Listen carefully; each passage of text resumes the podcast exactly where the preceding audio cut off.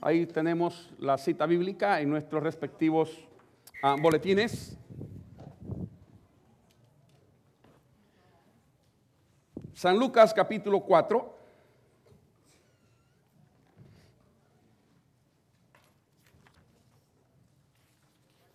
Vamos a leer los versos del 16 al 21.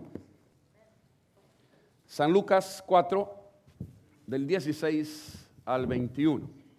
Siempre mire a su lado, comparta su Biblia, su iPod, su iPhone, lo que tenga para que pueda leer en la palabra del Señor. En tiempos modernos, ¿verdad? Ya no se sabe, de repente lo vamos a traer ya en, en los lentes, vamos a traer ya nomás para poner ahí la Biblia sin tener que andar buscando tanto.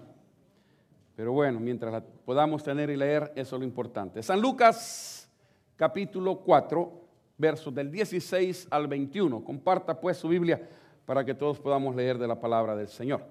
Cuando todos lo tienen, me dejan saber un sonoro amén. Muy bien. Doy lectura a la palabra que dice de la siguiente manera. Vino a Nazaret, donde se había criado, y en el día de reposo entró en la sinagoga, conforme a su costumbre, y se levantó a leer. Y se le dio el libro del profeta Isaías, y habiendo abierto el libro, halló el lugar donde estaba escrito el Espíritu del Señor está sobre mí, por cuanto me ha ungido para dar buenas nuevas a los pobres. Me ha enviado a sanar a los quebrantados de corazón, a pregonar libertad a los cautivos y vista a los ciegos, a poner en libertad a los oprimidos, a predicar el año agradable del Señor. Y enrollando el libro, lo dio al ministro y se sentó. Y los ojos de todos en la sinagoga estaban fijos en él. Y comenzó a decirles, hoy se ha cumplido esta escritura delante de vosotros. Padre, bendícenos, bendícenos, por favor, al momento de exponer tu palabra. Limpia nuestro corazón, limpia nuestro ser, danos sabiduría de lo alto.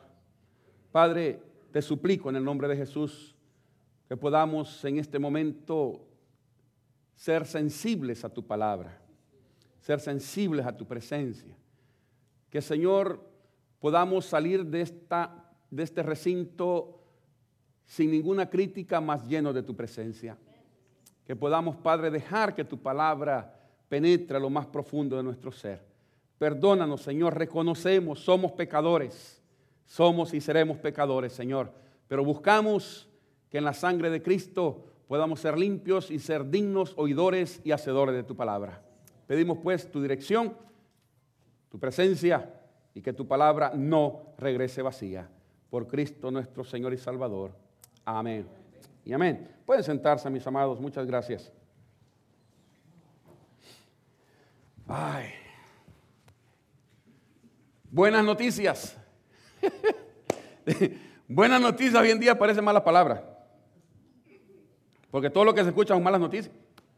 Por todos lados puras malas noticias y malas noticias y malas noticias. Donde quiera que usted vea la televisión, lea el periódico, encienda la radio, donde quiera que usted mira son malas noticias, malas noticias.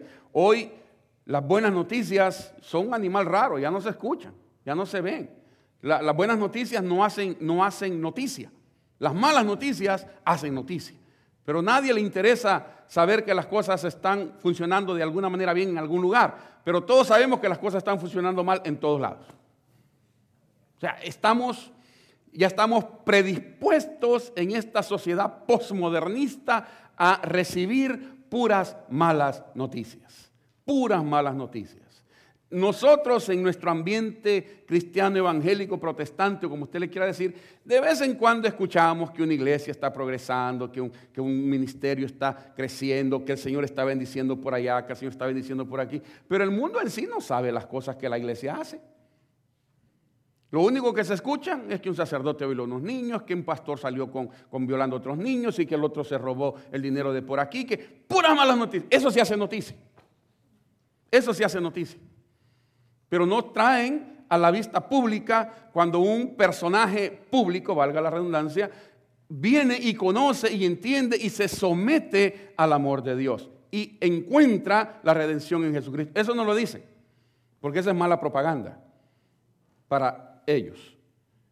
Allá de vez en cuando escondidita sale alguno, ¿verdad? Que se convirtió, que fue a alguna iglesia y que escuchó y que le gustó y que entendió y que pudo encontrarse con Jesucristo, pero no lo hacen tan público. Allá vamos escuchando algunas cosas. Ustedes se recuerdan, ¿verdad? Y yo sé que muchos se van a recordar de, de, aquel personaje argentino que salía. Porcel y... Ah, ya ve que sabe. Decía, uy, el gordo porcel y sus gatitas. Nadie miraba al gordo, todos miraban las gatitas. Pero era, era un personaje por todas partes. ¿Sabían ustedes que él murió siendo pastor? ¿Cómo después de andar con todas sus gatitas, vino él a ser pastor de ovejas? Pero eso no salió en ningún periódico. Eso no salió en el canal 12, ni en el 5, ni en, en ninguna parte. Eso lo supimos nosotros, porque ese es nuestro ambiente, ese es donde andamos moviéndonos. Entonces nos damos cuenta. ¿Sabían ustedes que el otro, el gran Kentoshi, que se movía para todos lados, la cosa, ¿cómo se llamaba? El Hammer. ¿Saben ustedes que es predicador también? ¿Saben ustedes que perdió toditito lo que tenía? Todos los millones la mansión de él tenía hasta una piscina abajo de otra piscina, abajo de otra piscina. Tiene complejo de pescado este loco, porque piscina por todos lados, ríos por todos lados. Una gran mansión. pero poco dicen de que hoy es un predicador de la palabra. Encontró, se encontró con Jesucristo. O sea, las buenas noticias que traen esperanza a nosotros no se escuchan. Solo aquellas noticias que traen desesperación, que traen más sosiego a la sociedad, que traen más, más, más depresión a la sociedad, esas sí se escuchan por todos lados. Pero las buenas noticias son cosa rara. El problema, el problema es que nosotros como iglesias hemos caído también en ese pecado de que se nos olvida que el Evangelio no es otra cosa más que buenas noticias. Se nos olvida. Y nos hemos convertido en, eh, ya no tanto en iglesias, sino que en cortes, en salas o en salones de juicio. Y nos convertimos en jueces y nos convertimos en fiscales. Y sabemos señalar a medio mundo y, y, criticar la vida de aquel y la vida de aquella. Y nos comenzamos a fijar en la vida de todos, pero al fijarnos en la vida de todos se nos olvida la misma, la nuestra misma. Y comenzamos a ver para todos lados, a criticar la vida de todos y no nos fijamos en que también nosotros podemos estar siendo criticados por alguien más. Porque estamos criticando a los demás. Entonces las iglesias hemos dejado de ser los recintos donde la gente viene a encontrarse con Jesucristo. Donde la iglesia eh, se convierte en ese hospital del alma. Y muchas iglesias se han convertido Perdóneme la expresión y si alguien me está escuchando, discúlpeme, pero piense lo que estoy diciendo, sienta conmigo lo que quiero tratar de, de pasar, donde muchas de nuestras iglesias se han convertido en circos, donde los payasos somos los pastores, los trapecistas son los que recogen la ofrenda. ¿Me explico, hermanos? Nos hemos convertido en un show. Y entre más grande es el show, más audiencia tiene entre mejor se presente el show, más gente llega a aquella iglesia. Claro, mucha gente también no va a las iglesias por distintas razones. Yo quiero meditar junto con ustedes en que esas buenas noticias a veces les damos vuelta porque también mucha gente ya está tan mal acostumbrada a las malas noticias que no creen en las buenas noticias. Las malas noticias las creen de voladita, pero las buenas no. Así que quiero con la ayuda del Señor, tratar de que vayamos moviéndonos en esa área. ¿Por qué mucha gente no le gusta venir a las iglesias cristiano evangélicas? Yo sé que más de alguno le habrá dicho a usted, no, yo a esa iglesia no voy. A esa del monte, no, hombre, hay menos que voy a ir yo. Ahí se reúne Juan Carlos, ¿para qué yo voy ahí? No, hombre, ¿qué va? Ahí yo no me acerco. O sea, siempre existe aquella cosa de apartarse, porque también tenemos que entender, mis amados hermanos y amigos, que en la iglesia cristiana evangélica nos ayuda a confrontarnos con nuestro propio pecado. La iglesia tiene que abrirnos el entender abrirnos el espíritu, el alma, la comprensión, el discernimiento, como usted le quiera decir, para que nos confrontemos con nuestro propio pecado. Olvídese del pecado ajeno, el nuestro, el, el mío. Cuando uno viene a la iglesia, de una u otra manera, en un canto, en una lectura bíblica, en medio del sermón, algo sucede que nos hace recordar de qué pata estamos cogiendo nosotros. Y nos confronta. Y nos confronta con nosotros mismos y nos confronta con nuestro pecado. Y a nadie le gusta que lo confronten con su pecado. Si algo nosotros tratamos de hacer es no confrontarnos con nosotros mismos. Porque sabemos que vamos a perder. Vamos a perder. Dicen los, los sociólogos y psicólogos que el subconsciente nuestro está más consciente que nuestro consciente. El subconsciente es aquella cosa que nos hace ver muchas cosas que queremos negar en nuestro propio consciente, pero el subconsciente nos hace ver que esa es la realidad de nuestro consciente. Por eso es que dicen que el subconsciente está más consciente que nuestro propio consciente. Y eso es lengua la cosa, ¿verdad? Por, lo mismo, no nos gusta que nos confronten. Se supone se supone, y se supone, que los que nos llamamos cristianos evangélicos es porque hemos tenido una experiencia personal con Jesucristo, que hemos de alguna manera tomado la decisión de dejar que Cristo entre a nuestro corazón y de tratar de seguir sus mandamientos, sus ordenanzas, su presencia, sus estatutos, etcétera, etcétera. Tratamos, no estoy diciendo que lo logramos, Estoy diciendo que tratamos de someternos a esa voluntad de Dios. Entonces, cuando tenemos ya el Espíritu de Dios en nosotros, dice la Escritura, que ya nosotros dejamos de tener espíritu animal y tenemos espíritu santo. Porque Dios pone de su espíritu en nosotros. Y entonces es cuando hay un nuevo nacimiento interior en cada uno de nosotros, donde el Espíritu trae vida a nuestro espíritu. No sé si me estoy dando a entender, hermanos. Por eso Jesucristo le dijo a Nicodemo, te es necesario nacer de nuevo. ¿Cómo? Le dijo el otro, ¿me puedo volver a meter al vientre de mi mamá siendo un hombre ya viejo? No entiendes, le dijo, lo que es nacido del Espíritu, Espíritu es.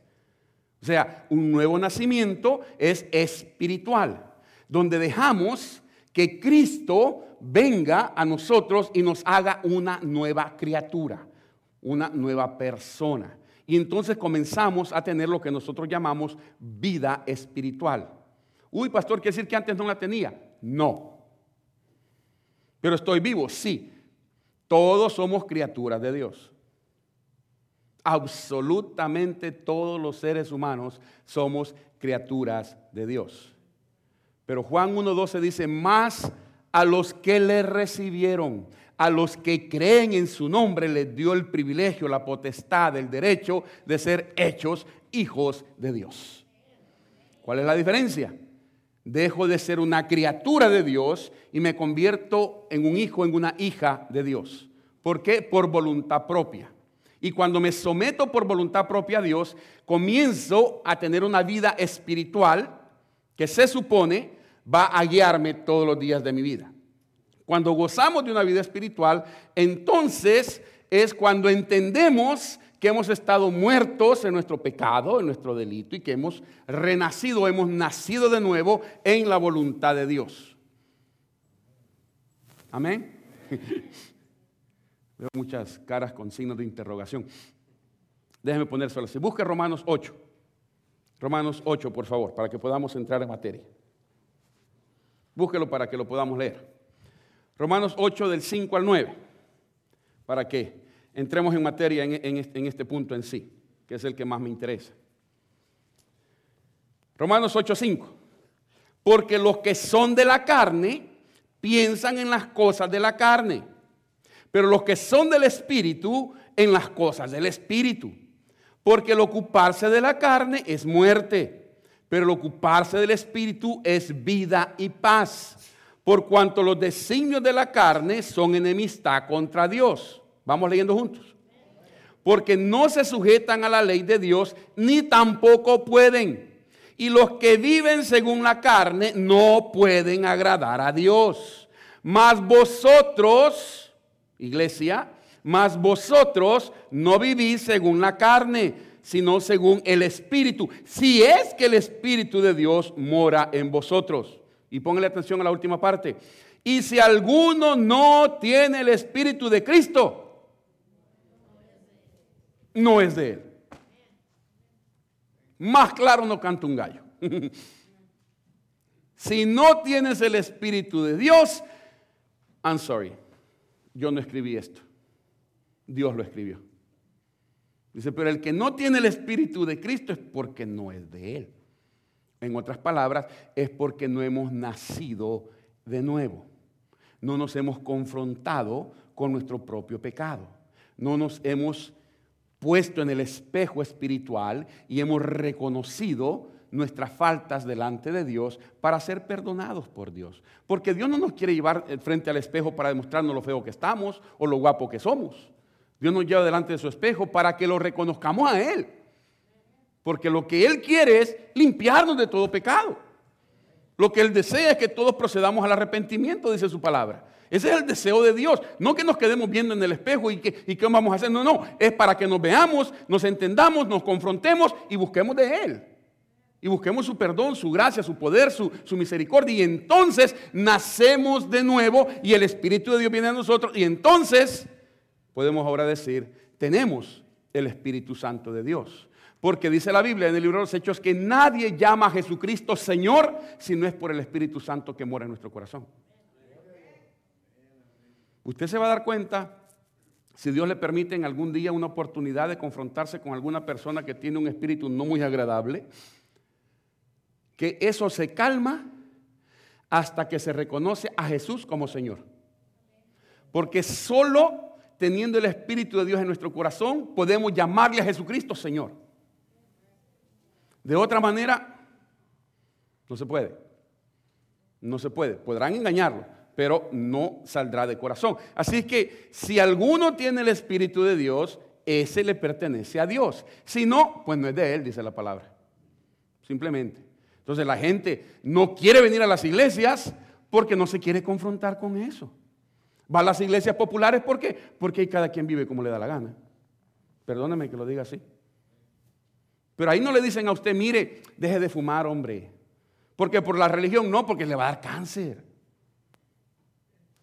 Sencillo. Usted no necesita ser religioso para enterarse de que le va a dar cáncer si está fumando. Mire, ya deje de tomar, hombre. ¿Por qué? Porque soy cristiano. No, porque le va a dar cirrosis. Sencillo. Mire, deje de golpear a su mujer, hombre. ¿Por qué? Porque me va a golpear ella a mí. No, porque lo van a llevar preso. Sí, lógica pues. Lógica, simplemente. Deje de hacer lo que está haciendo. ¿Por qué? Porque le va a ir mal. Ni un amén, señor. Qué bueno. Las buenas noticias son que cuando llegas a la iglesia sí te vamos a confrontar con tu pecado, pero no te vamos a dejar ahí. Ese es mi segundo punto. Romanos 6:23, ¿qué es lo que dice? Porque la paga del pecado es muerte. Ahora, wait a minute. Porque habemos muchos que solo demos esa parte. Porque la paga del pecado es muerte. Y hay una coma. Cuando hay una coma quiere decir que continúa. Si es un punto quiere decir que termina. Pero hay una coma. O sea, hay una continuidad. Va a continuar la frase, va a continuar la acción, va a continuar el verbo. Entonces, hay que seguirle. Y muchas iglesias hablamos más de la perdición del hombre que del remedio de la perdición. Y muchas iglesias a todo mundo se manda al infierno, hasta los pastores. De verdad. Pero no se les dice cómo evitar ir al infierno. Muchas de nuestras iglesias Llegan y se sientan y reciben y contentos y nada, pero nadie le habla al corazón directamente en decirle, mira, si es cierto, la paga del pecado es muerte, pero, pero hay solución para eso. Y la solución se llama Jesucristo. Mas la dávida de Dios es vida eterna en Cristo Jesús. O sea, no podemos quedarnos con la mitad del mensaje, hermanos. Tenemos que dar el mensaje completo. Sí es Cierto, la paga del pecado nos va a llevar al infierno, porque eso es lo que se refiere el verso en sí. Pero el amor de Dios se muestra ahí mismo. Dios no te habla del castigo sin hablarte de la solución al castigo. Jesucristo mismo lo enseñó de otra manera y dijo, junto con la tentación viene la puerta de salida. Nadie es más tentado de lo que puede recibir, de lo que puede soportar. ¿Por qué? Porque no le interesa tanto el castigo como el evitar el castigo.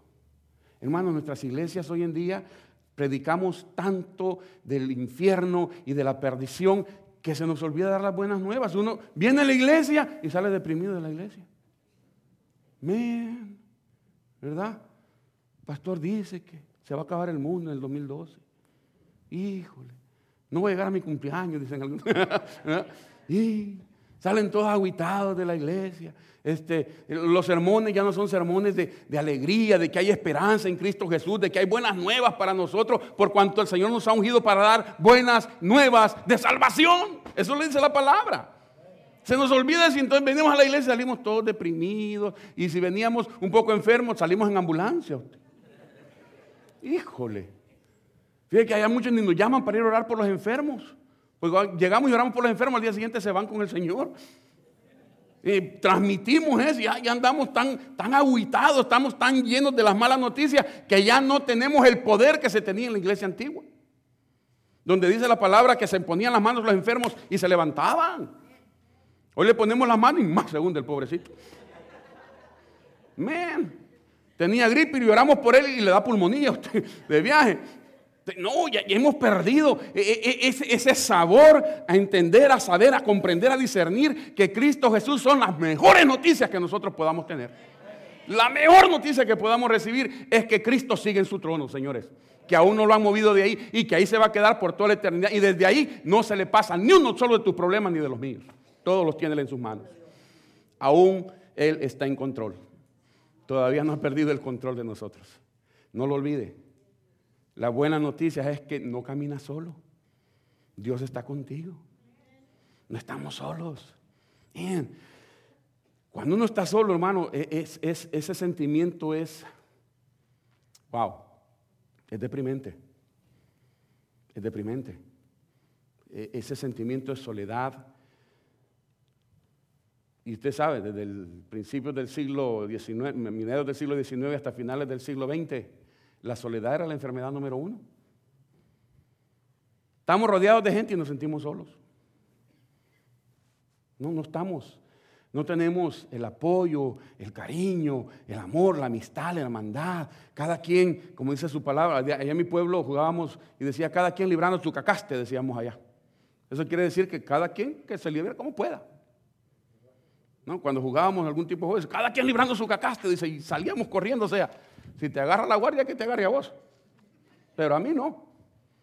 Ese era el, sentir. Y eso se ha transmitido, hermano, donde en nuestras iglesias, una de las cosas que la Biblia demanda de nosotros, y el hermano me lo recordaba, el hermano Martínez un día de estos, que se nos olvida la hospitalidad. La hospitalidad. Y la Biblia dice que algunos sin saberlo hemos hospedado ángeles. No se olvide la hospitalidad. Y no busque al que ande mejor vestido. Acérquese al que Dios le ponga en su corazón que se acerque. Invítelo a comer. Sáquelo. Yo siempre digo, invierta en un hermano, invierta en un amigo. Usted no sabe si aquella persona tiene para comer ese día. Y Dios le habla a su corazón, le dice, llévalo a comer, hombre. Dice, pero Señor, no, no me alcanza ni para mí, para otro. Llévelo. Llévelo. Si Dios lo manda, Él le va a dar, no se preocupe. De verdad, Él le va a dar.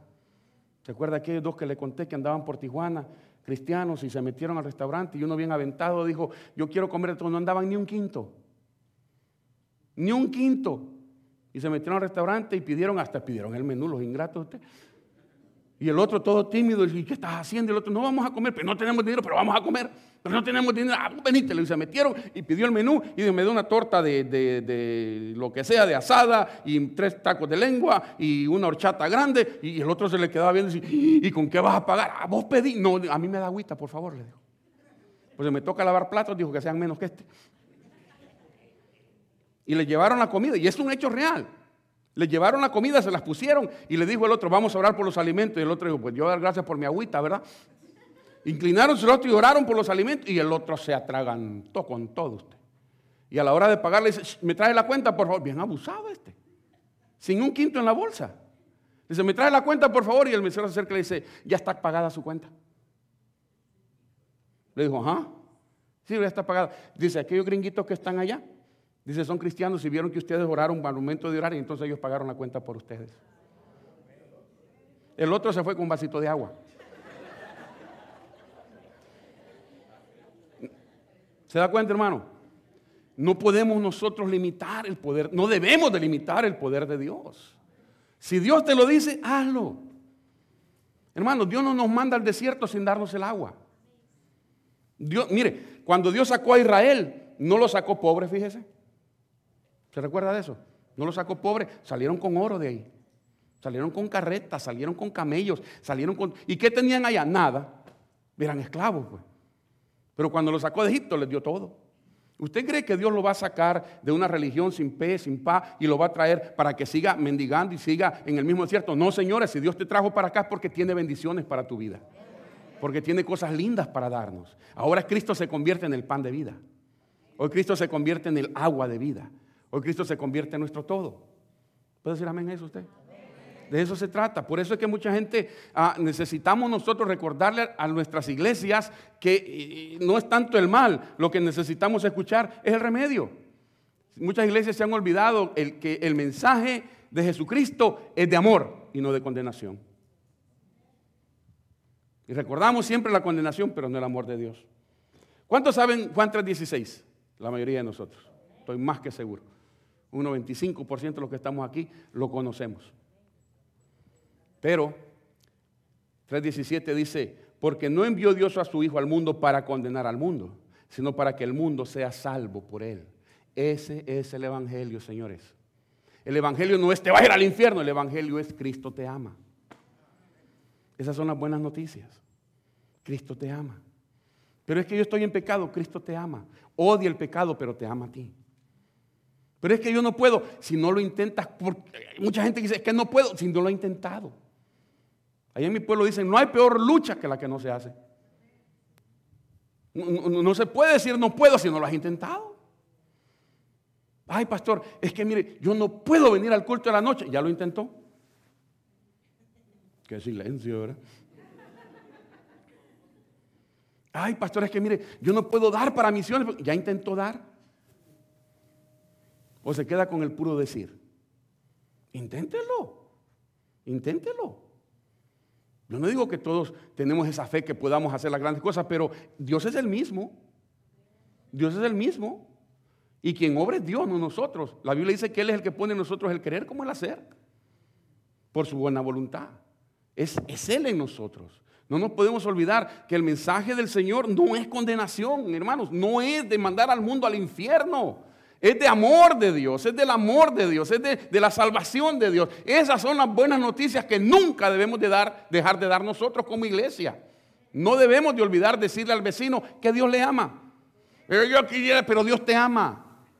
Pero es que mire, Dios te ama. Hermano, ninguno de ustedes se hubiera acercado al pastor Esparza en su juventud. Ninguno de ustedes se hubiera acercado a mí en mi juventud. Ninguno. Y se lo digo con derecho. Ninguno de ustedes. Y ahí está mi madre que no me deja mentir. Desnudo me fue a recoger un día borracho tirado en, un callejón. No me venga a decir a mí que no se puede. Mi hermano Esparza, toda su juventud la pasó oliendo pega. Ustedes escucharon el domingo pasado de sus propios labios. Usando droga, usando la pega. Cuando no tenían para pega, echaban gasolina y hacían cuanta cosa podían para, para mantenerse drogados. Usted no se le hubiera acercado. Y se lo compró porque no se le acerca a ninguno que encuentre en la calle ahorita. Ay, qué feo huele este. Se le quita rapidito uno porque huele mal. La iglesia tiene un mal concepto. Déjenme terminando con esto. La iglesia tiene el mal concepto de que los grandes hombres de Dios, que las grandes mujeres de Dios van a salir de Princeton, van a salir de Fuller, van a salir de Claremont, van a salir de las grandes universidades, de los grandes seminarios. Y Dios se ríe de nosotros. ¿Sabe por qué?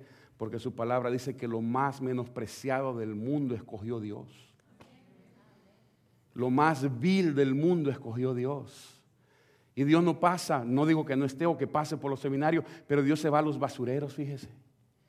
Y allá recoge aquel bolito, dicen allá en mi pueblo, aquel borrachito, y lo levanta y le hablan del amor y lo transforma y lo limpia y lo, hace una nueva criatura y de repente aparece aquel borrachito con una Biblia diciendo que Dios es amor. A ese créale porque ha experimentado el amor de Dios. Ahí es donde se ve.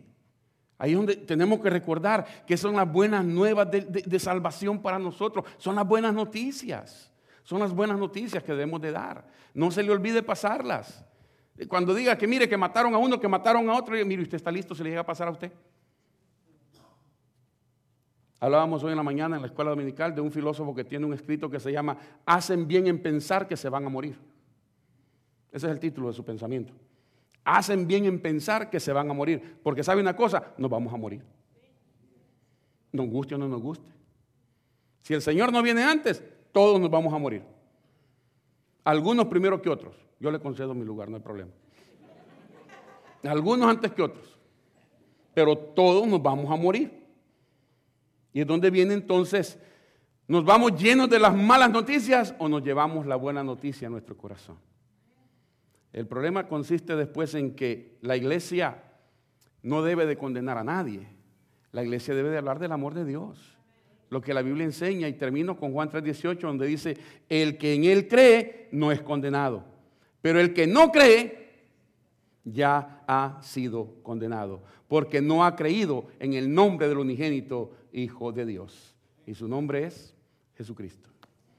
Las buenas noticias que se puede llevar para su casa es que Cristo le ama. La buena noticia que se puede llevar para su casa es que Él vino a morir por usted en la cruz del Calvario. Todo lo que Él ahora pide de usted es que reciba esa buena noticia y la haga suya en su propio corazón. ¿Por qué no inclina su rostro conmigo, por favor? Un momentito nada más, para que juntos le demos gracias a Dios por su amor y su bondad. Padre, queremos agradecerte la libertad que tenemos de buscar, de pregonar tu palabra, de poderla compartir, de podernos recordar a nosotros mismos la importancia de esa buena noticia que tú nos has mandado a través de Cristo Jesús. Pero pedimos por aquellas y aquellos que puedan estar en medio de nosotros y quizás aún no han recibido esa buena noticia, aún no han tenido ese encuentro personal con tu Hijo Jesucristo. Por ellos, como iglesia, pedimos en esta hora. Mientras la iglesia se mantiene en oración, no quisiéramos terminar este culto sin recordarle a usted esa buena noticia. Cristo te ama. Él ha preparado un lugar lindo para ti porque Él dijo que Él quiere que estemos donde Él está. Todo lo que debemos de hacer, dice la Biblia, su palabra, es abrir nuestro corazón e invitarle a Él que venga a ser Señor de nuestra existencia. Si usted nunca lo ha hecho, yo le invito ahí donde está, ahí en su mente, en su corazón, dígale, Señor Jesús, yo te recibo como mi Salvador, como mi Señor. Te abro mi corazón, te doy gracias porque tu sangre me limpia de todo pecado y me da la seguridad de que veré un día tu rostro. Gracias, Padre, por haber enviado a tu Hijo a morir en mi lugar en la cruz del Calvario. Gracias, Jesús, por salvarme hoy.